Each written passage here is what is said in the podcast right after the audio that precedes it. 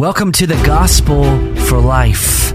We have four Treasure Valley pastors committed to showing that the gospel is not just for that religious part of your life, but rather it's for all of life. You never graduate from the gospel. I'm Josh Bales, pastor of the Well Church, here with Russell Herman, pastor at Cloverdale United Reformed Church, Phil Moran, pastor at Christ Presbyterian Church, and Jonathan Van Hugen, pastor at Day Spring United Reformed Church. Now, if you'd like to find out more about us or catch past broadcasts or get information about our annual conference, you can find us at reformationboise.com. right, we are still looking through the state of theology, and this is one of Ligonier's surveys that they run every two years. You can find it at thestateoftheology.com.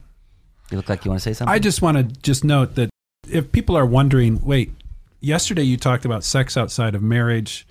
Today we're going to abortion, and I, mean, I think the question on maybe somebody's mind is, wait, I thought you were talking about the state of theology. Mm.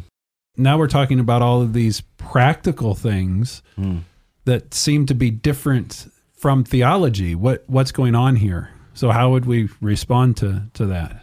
uh, Christian doctrine al- always speaks to uh, the daily realities uh, of human life. Um, that, that's what Christian doctrine is all about. It- It's not just some kind of a, like I said, I think I said in, a, in an earlier show, it's not just abstract info for theology wonks.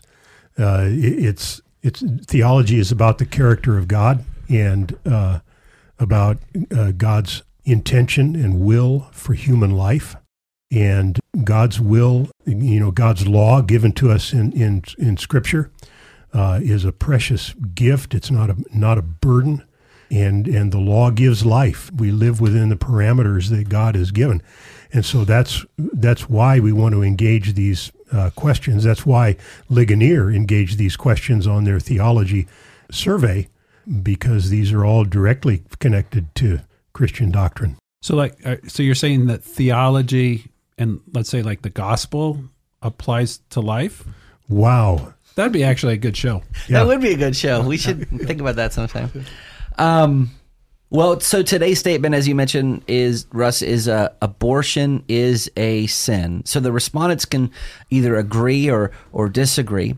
Now, out of the evangelical respondents, eighty percent strongly agreed that abortion is a sin. Of course, once it went into the general population, it's like thirty-four percent strongly agreed that abortion is a sin. What does the scripture say about abortion? Uh, well, I think I think we should start with uh, the Ten Commandments in Exodus chapter twenty. Uh, you shall not kill, uh, and actually, technically, i it's uh, you shall not murder. Uh, you shall not take innocent life arbitrarily, or, or or for any reason.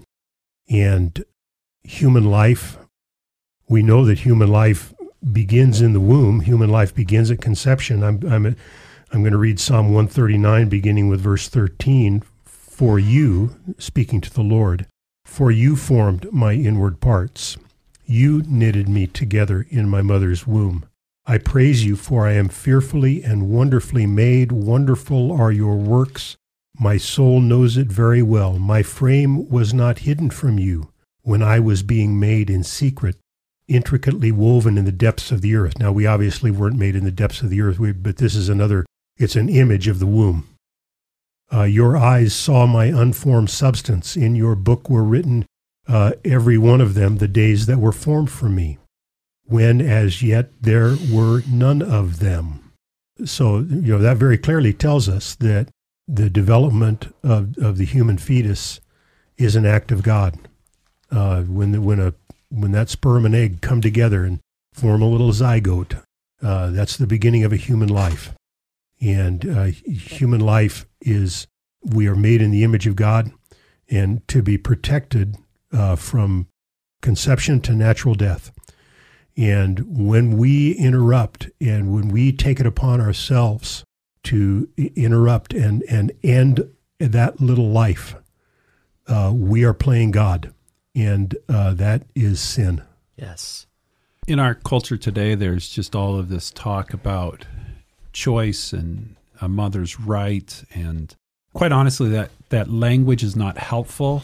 Um, it's not accurate, and I think Phil has has done a great job of just establishing we're not talking about something abstract. We're talking about a human life. So at conception, when the sperm fertilizes the egg, that is a distinct human being. Yes. With mm-hmm. all the properties of DNA that make that human being. It's not In a potential it's, yeah, life. It's not a potential life. Mm-hmm. It It's is life. a life. Yes. Mm-hmm.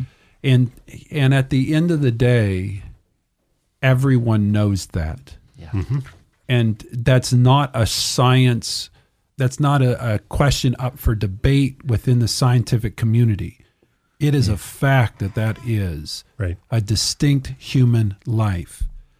And so what happens is we don't want to say that a, a mom has the right to take a life. So then what we say is that she has the right to do what she wants with her own body. We the debate gets shifted because we're not comfortable with talking about it as reality because that will lead to conclusions that some don't want to get to. So what we do is we change the terms to make us more comfortable. But ch- changing the terms doesn't change the reality of the situation. Mm-hmm. Mm-hmm. It's it's the blight of our day, and, and I think there's a couple different directions we can we can go here. So we'll play the game Choose Your Own Adventure. So you, c- I'll, I'll throw a couple questions out there, and you guys can choose which way you want to go.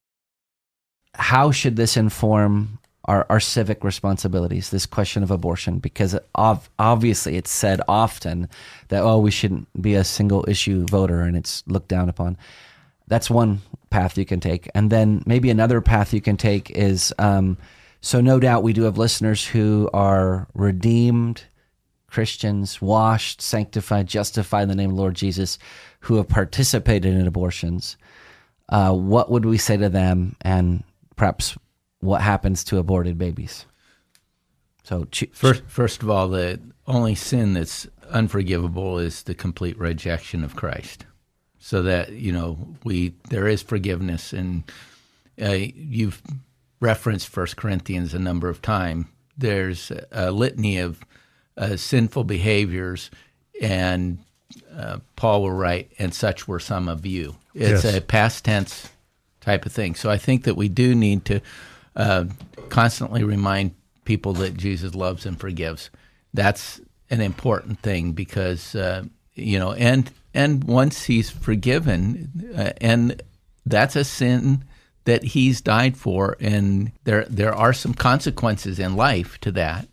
And grief might be a very strong consequence of that when you look at other children that you've born and you realize that there was one more or several more but and that might be a consequence but forgiveness is there and we need to constantly affirm that And I think we as the church have to do a better job of allowing those that have have been down this path to be able to talk about it and to walk alongside of them and to do so without condemnation. Yeah. Um, we're not helping them. This is a brother and sister in Christ that Jesus Christ died for those sins as well. Mm-hmm. And as they've been accepted in Christ, we as the church need to accept them. We're not making excuses mm-hmm. for sin. We're not trying to whitewash it. But at the same time, we all are redeemed sinners. right And and we're and we still sin And that's right. and, and, you know the, the the church is a place where it is safe to be a sinner or should be safe to That's be a sinner because you're standing next to one every sunday and you're you're that person as well. And, but unfortunately, sometimes in the church, we give the impression of the cate- categories. Mm-hmm. Of sin, and, and these are a lot worse than these. like and a like lot- Jerry Bridges' titles, res- these are respectable sins. Yeah, and yes, there are some sins that have have more significant consequences. I get that. I don't want to minimize that, um, but at the same time, we have to be careful that we don't then relegate someone to a second class status as a, as a person within the church because well, you know what they did. Sure. I, I really believe that I am in exactly the same moral spiritual category as the woman who has had an abortion. Uh, Jesus, uh, I'm going to read a, a verse from Matthew 5, and this is Jesus in the Sermon on the Mount.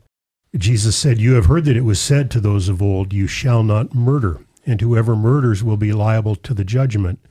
But I say to you that everyone who is angry with his brother will be liable to judgment. Whoever insults his brother will be liable to the council, and whoever says you fool will be liable to the hell of fire. As, as far as Jesus is concerned, that anger and hatred are violations of the commandment of life that you, that you shall not uh, you shall not murder. Uh, I'm in I'm in, I'm right there in exactly the same moral category. There there is no there is no moral high ground at the foot of the cross. Uh, there's no there's no place where we can stand and, and point down at someone else. Yeah, because this. So going off a couple shows a couple days ago on on Jesus's active obedience, the implication of the gospel is that the only people that get into heaven are perfect people.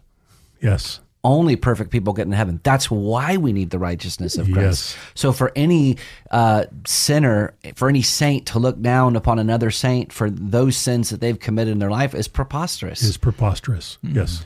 Real quickly, I want to just circle back to one of the other questions that you asked. What so what can we do proactively about um, really trying to reclaim a culture that that honors and and respects and protects life? And this is where I would say that as individual Christians that we should be trying to do as much as we can to influence legislation, influence those that are are elected officials, making our voice heard, um, but also being proactive in helping organizations that are trying to interact with people that are making these decisions to have an abortion or not. That we we put our money where our mouth is, basically, where we we give money to organizations that are trying to come along some young females or females of any age really that are struggling with well, what should they do with with a pregnancy that that they didn't expect um, and so it's it's not just um, how we vote. It's it, it's how we use our voice. It's how we use our our,